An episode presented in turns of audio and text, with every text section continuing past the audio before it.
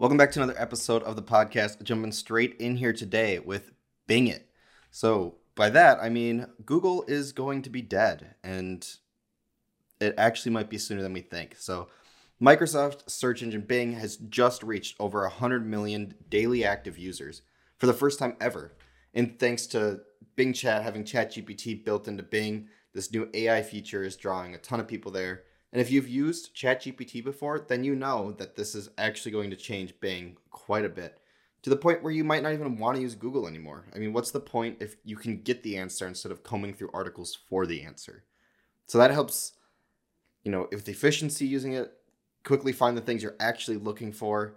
They've already conducted over 45 million chats, and roughly one third of their users are interacting with Bing Chat on a daily basis, which is quite a big jump compared to I mean, Google's got over a billion daily active users, but to see Microsoft gaining ground this quickly and with how quickly ChatGPT was also able to gain ground, it's not super far fetched to say that how quickly is Microsoft going to be able to close this gap. I mean, Bing might actually be good for once.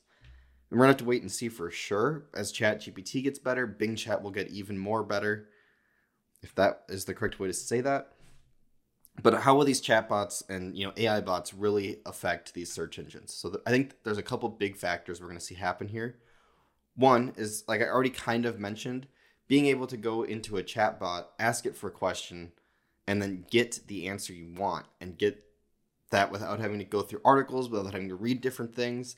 Not saying you shouldn't, you should, but to be able to get like a, hey, my phone fell in the water, what do I do? Instead of trying to find an article to read to figure that out, you just search it and then you know it pops up with a few ways for you to try and bam you're done. Just go through it that much quicker. An ai chat like this will be much better at like comparing items and reviewing items for you and on top of that just ads will get better. It'll be easier for them to have advertisers come to the platform and be able to narrow down what people are actually looking for and actually want to buy. So the potential benefits and risk of this pretty clear that it's probably going to take way more data from us than even Google does, which is going to be quite astounding. And yeah, I mean, Google is going to be in the depths here in terms of there seem to be a little bit behind ChatGPT. I think the biggest person that's going to suffer from this is Apple. Just think of voice assistants. Yeah, Cortana sucks. Google Assistant's clearly the best. Bixby sucks.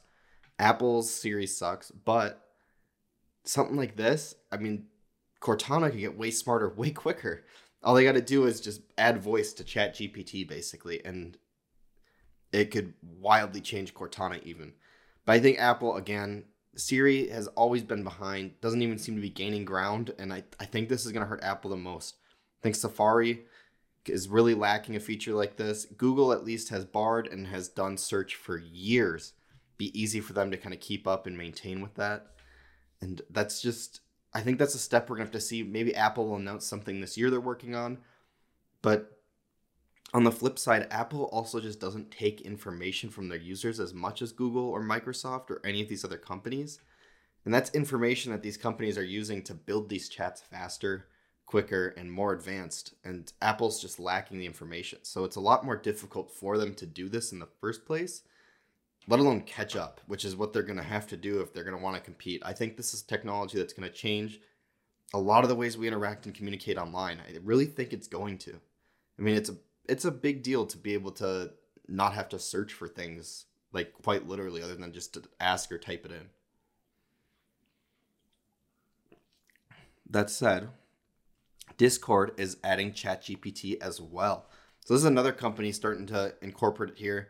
I'd love to see how much OpenAI is charging these companies for, you know, adding this technology.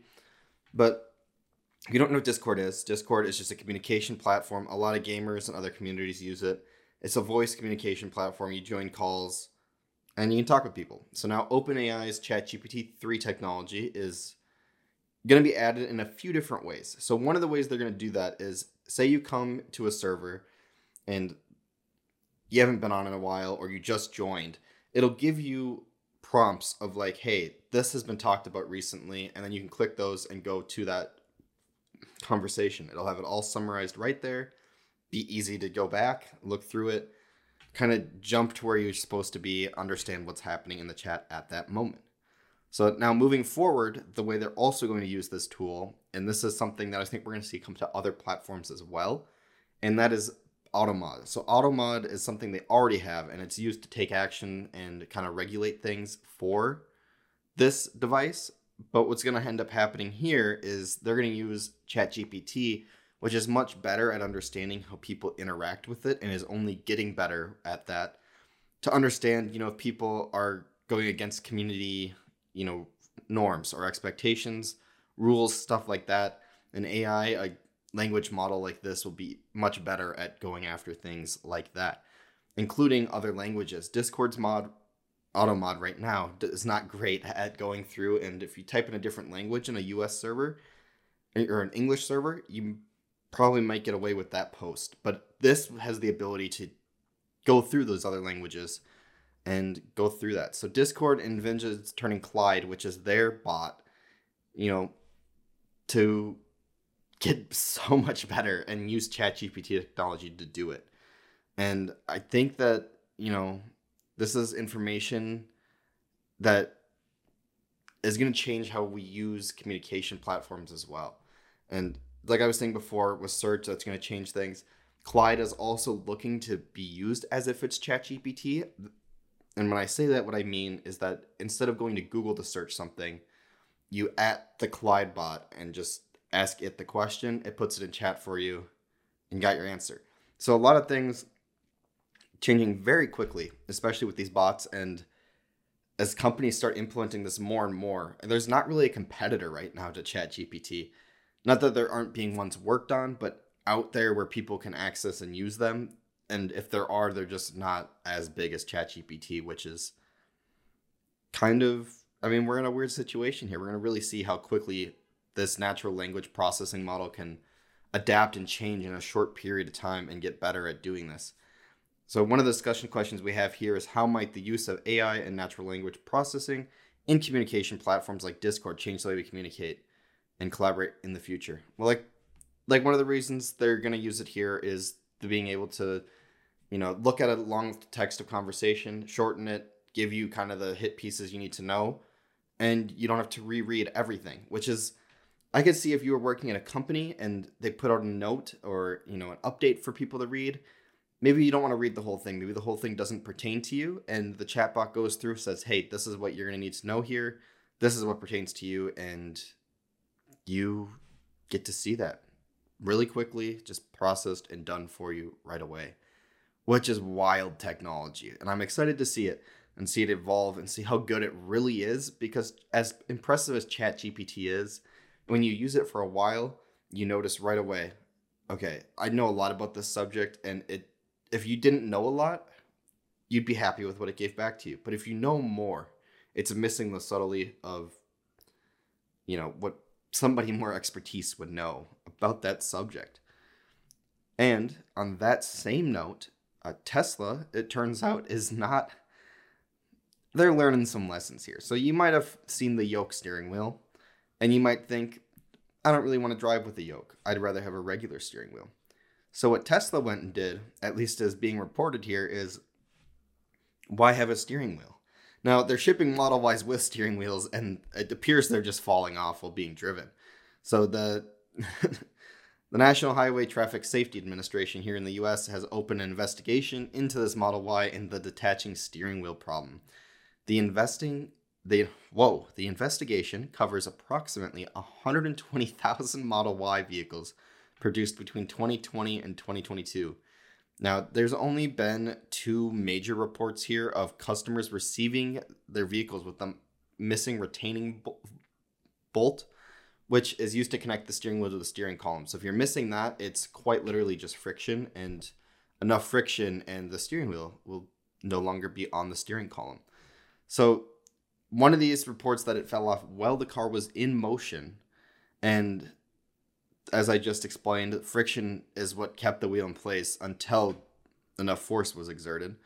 And both of these events have happened at low vehicle mileage. Luckily, no one's been hurt yet, but they say that you know both these Tesla customers also received repairs that required removal and reinstallation of the wheel. And, you know, Tesla hasn't commented on this at all, which, if you don't have a public relations department, how would you comment on these things? But this is just something, I mean, recalls happen on vehicles all the time. This is a particularly wild one to have happen, but I guess if your car is capable of uh, quote unquote full self driving, end quote, you don't need a steering wheel. Now, the fact that they still ship it with one and it falls off, and technically they're not allowed to do that yet, is a little concerning, but hopefully it's only a few vehicles and it was like a we changed the line here and, and you know a couple got missed which is horrible quality control but everyone makes mistakes i guess as long as no one's getting hurt maybe you know on the one hand at least the vehicle could possibly drive you to safety if something's going that wrong with that said, you know, what responsibility do companies like Tesla have to ensure the safety? Like I just said, I think what we really have here is a quality control issue, which seems to be some staple at Tesla. Not that their cars are built to break or crash or anything like that. But when it comes to quality control, if you've ever looked at panel gaps or weird quirks in build quality, you know, they're the company for it. That said, they do build impressive vehicles in other ways, but clearly they're still, you know, refining the build process of the factory process of a car. Apple, however, is debating refining their HomePod with a display. So this is all rumors, but basically we're looking at like a Nest Hub and Amazon Echo Show here, and it's another way for me to talk about Siri here and just how bad Siri really is. I mean, basically, they're saying here's an iPad that'll sit on your desk at home, which I believe there is a feature where if an iPad's in a stand, it can act as a large HomePod like this. But you know, it'll be a smart speaker, probably a great sound because that's what Apple does. I saw rumors saying around a seven inch display, and this will be like an actual usable display, not the weird uh, puck on top they've put that's just colorful and touch sensitives for volume controls. But you know, this could be used to display photos, videos, other content, control smart home devices, and use voice assistants like Siri. It'd be kind of interesting to see. They'll never do this, but if Apple releases a high quality device like this and allows you to, you know, load the Google Assistant or something like that, could be cool. Otherwise, like I've said before, they really need to just get better at Siri. Siri needs to catch up at minimum. If not, they need to figure out a company like ChatGPT to buy and do the Microsoft way. If you can't catch up, just buy somebody who's there already, which Apple's done in the past. So let's see it happen here. I mean, this could up open up new possibilities for app developers. Apple pretty much always leads the way when it comes to innovation or just people getting on the bandwagon of a new product type, a new way of doing things. Apple leads that charge. So if Apple does it, everybody's going to want to support it, which only helps Google, only helps Amazon, and would be good to see. Like I said, Siri needs the help, but it'd be good to see other developers work more on this type of technology. So, you know, what what additional impact would a display have on HomePod users? I don't know. It seems like the HomePod's never sold well, and the best thing it's done is left little rings on people's tables for the color rubbing off the bottom feet. So that's that's what it offers, I guess. On the other hand, Apple updated the iPhone 14 with a new yellow color option. Now, if you've seen the pictures of it, it is a weird palette of yellow. It's a pale yellow, but the sides are actually look like they're a different color. It's a neat color. Uh, the yellow would add, you know, more colors to the iPhone, including black, white, blue, red, purple, and now yellow one of the things I wanted to say about this is I'm not somebody who uses a case with my phone, but most people do add a case. Makes you just wonder, you know, how many people are actually going to should actually care about the color of their phone. If you're going to buy a case anyways, why does the color matter as much? On the parts you're going to be putting a case around anyways. Now, last year they did this too about halfway through the phone cycle. They added an alpine green and they seem to like doing these color refreshes halfway through. Maybe it's just me as a tech person, but if I know a product's halfway through its life cycle, I know the new one's coming soon, I'm more inclined to wait. Like if it's not within the first few months of a release, of a, like a phone, for instance, something that I know is getting updated on a yearly or bi-yearly basis, it's kind of like why would I bother upgrading in the middle of a thing? Maybe some people just can't help themselves and need the color yellow. But again, why wouldn't you wait? Maybe this is just Apple's way of saying, "Hey, don't forget about us. Here's a new color to try out." Maybe maybe we'll actually release a phone with this color. It's it's really hard to say. I, I mean, yeah, it's just it's weird that they do it halfway through. I don't see why they don't just do it at the beginning. It's not like I mean, maybe people care. Maybe most people don't don't even think twice and just go, "I like that color. I'll take that color," and the rest of it couldn't matter less to them. Which is, I guess, if that's how you want to live life, then live your life that way. So Ford's E-Transit, which is their electric van, is the next school bus. It looks like Ford has released a concept that is based on the E-Transit of a short bus, and when F- Ford began, you know, di- disclosing these E-Transit sales last July, apparently they have about 95% of the electric van market, which is wild. Out of all the companies to do it, I mean, not that Tesla has an offering there or many other companies do, but Ford apparently is just running it wild, which is kind of kind of interesting because the e-transit has a low mileage range. Like so the low roof variant, there's three variants. We're only going to talk the mid range is in between who really cares. We just want to know the lowest end and the highest end, right? So the lowest roof model has 126 mile range, while the high roof has 108. So my question is these shorter vehicles or these these vans like this that are used for delivering mail, moving kids on buses now, and you know, Amazon's talked about getting some of these other companies have too. They're vehicles that do a lot of driving and carry a lot of weight and I I didn't see any reviews or anyone talking about how much does that affect these 100 mile ranges. I mean, I don't know how far a average USPS driver goes in a day or you know mail delivery driver goes in a day, but I would guess it has to be close to that range. And while the vehicle's full, that's a lot of time. And if it is like a hey, we have to charge partway through the day, that's a lot of time spent charging. Now, maybe these places don't really care and are like, we'll just buy enough vans to deal with this, but that seems like a problem that you're going to see at some point, especially school buses that are run all day long you know, you might pick up kids and bring them to this school in the morning, then you might bring a group to some show, and then you have to bring the kids home at the end of the day. That's got to add up to a more than 126 miles, more than 108 for sure. Where are they finding that charge time throughout the day? Is it as viable as a normal gas vehicle?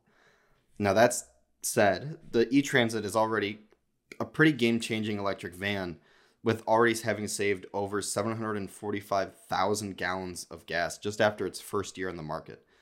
So it's clearly hitting a target audience that needs these vehicles and is using them a ton. But for such a big, bigger vehicle where they could fit a bigger battery in there and possibly get more out of it, in my opinion, 126 or 108 on the low end just seems like not enough. Now, maybe that's just a Maybe those I didn't see for sure. I didn't think Ford listed on their site when I pulled this up, but I didn't see if that was with load or without load. So maybe that is something that could be, you know, full load. You're guaranteed you're gonna get this 108. I kind of would doubt it, but maybe it is. Maybe it really, really is. Speaking of uh, vehicles, changing things, I guess we have the 2024 Mustang is next to lose AM radio. So Ford is de- discontinuing the AM radio in the 2024 Mustang, following a trend of automakers doing the exact same thing to remove this declining in popularity technology. So the second Ford vehicle to lose it, you know, after 2022, the Ford Lightning stopped getting it as well. So Tesla had moved away from it in its new cars in 2018. Everyone else is just like, yeah, no one uses this unless you're old and no, I mean those people don't even use it that much. So why do we need it in our vehicles? So these moves have been, I think, on consumer ends, no one really cares. But it turns out that, you know, a lot of people in government actually care, and that's because, well, AM radio plays you know no role for most of us, a lot of government agencies rely on it for you know national warnings, public warnings, stuff like that is all done through AM radios. So last year, the FCC commissioner also rejected to reassign AM radio spectrum to be used in other ways, and that wasn't passed. So clearly, the government still wants to hold on, but I think as we see more and more vehicles drop it, they're gonna have to change it over and maybe just take over part of the FM, something like that, because this technology is clearly dying and leaving the public scene pretty quickly. And I think as electric vehicles go, you actually have to be pretty safe when it comes to being able to use AM radio because from what I read, due to you know the powertrains of electric vehicles, they can actually interfere with AM radio receivers. So, you know, some of these some of the things that are going on here is uh, as Ford, you have to go out of your way to make sure that your powertrain isn't going to interfere with that if you include it. So that's just kind of a it's a dead technology. It's leaving. We're getting headphone jacked here. It's out. It's gone. We're done with it. So, you know, what impact could this have on the car radio industry as a whole? Like I said, I think it's a dead platform. I don't think we're to have to worry about this. And the government's just going to figure it out. So, next up here, the biggest topic of last week, the biggest topic going on even this week still. There's new articles going up every hour talking about the SVB bank collapse. Now, I'm guessing most people have read about it, have a basic understanding about it. I want to kind of come at this from a different angle. So most people would think that, you know, it's a lot of startups. That's a lot of money. 16th biggest bank in America, gone overnight. I mean, not literally, but in terms of to the public, to most of these people, gone overnight. That's a lot of money disappearing, and it's gonna be interesting to see. So, what I want to do is kind of talk about it from like a startup and even just normal companies because everyone knows what Roku is. The streaming service, actually rather popular. It seems that they actually have a fair amount of money. But it turns out that SVB was holding a significant portion of their cash reserves. I believe it was close to a quarter of them. And this is just coming to show that it seems like a lot of the money kept at SVB were actually not insured, which is wild to think about. That's a lot of money that's literally gone. Like you're just not going to see that. Now, other banks are stepping in and kind of offering some leeway for companies trying to help them not be as affected by this by delaying payments for things and such and such, which is great. It's good to see that other banks are trying to do what they can, but this is it's going to be hard to say that this isn't going to affect anything and not affect these other banks. I mean, this is a major halt in Silicon Valley especially when it comes to startups. And startups are what all these big companies we think of, your Googles, your Apples, your Microsofts, all buy startups. If you don't think they're buying startups every day, most of them are. And those are just on pause now, which is going to halt innovation for a little while too, on top of that. So, that said, you know, Silicon Valley Bank is probably not going to be able to return a lot of these deposits and it's something you should look into, read a lot more. I don't want to talk too much about it here, as much of it's a big deal. Again, the bank disappearing itself, the problem is they were such a big bank when it came to new tech startups. And that's just gone, which means starting a new startup, if you had a startup, I mean, this is just going to be a wild way for things to go. I mean, it's a, it shows a giant gap not only in how things are regulated, but how these banks hold themselves. I mean, it's amazing how quickly an entire like community or uh, like enterprise can just a couple things go wrong and they're gone. Just like that. That's how close most things are to falling apart. And this is a great example of why don't put all your eggs in one basket. A lot of companies do a lot of people do and you just really should be careful on doing that. Now the system probably needs to be changed a little bit here. We need a new way for things to be invested in that's going to be safe. If a, the 16th biggest bank can disappear pretty quickly, then clearly we need to redo and figure out how to you know manage these funds better because we need the technology to keep moving. Because if we don't we fall behind. If we fall behind other countries take over.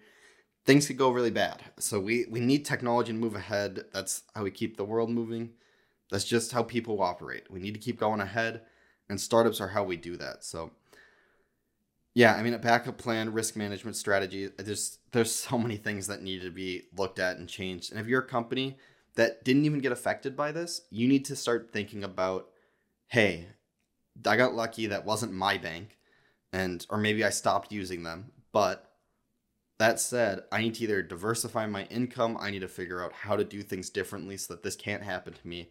So even if my main bank goes under, I have enough in other places that we're fine. Now I think Roku will be fine. Clearly, if like it was like 487 million was in you know Silicon Valley Bank. Clearly, if they had that much money and that was about a quarter, they're making enough dough that they'll probably make it out. Not saying that they won't cut some people, but they'll probably make it out. And so they get lucky, but you know, a lot of startups aren't going to get that lucky. That money's gone, and you know, people were expecting to live on that or work off of that.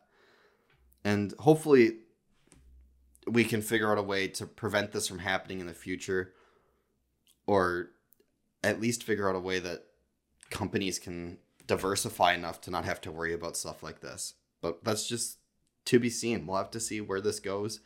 Like I said, new articles coming up all the time. I kind of wanted to talk more about just how wild it is that major companies are losing tons of money in this. So, with that said, I will talk to you guys in the next one. I hope you enjoyed, and we'll catch you guys tomorrow.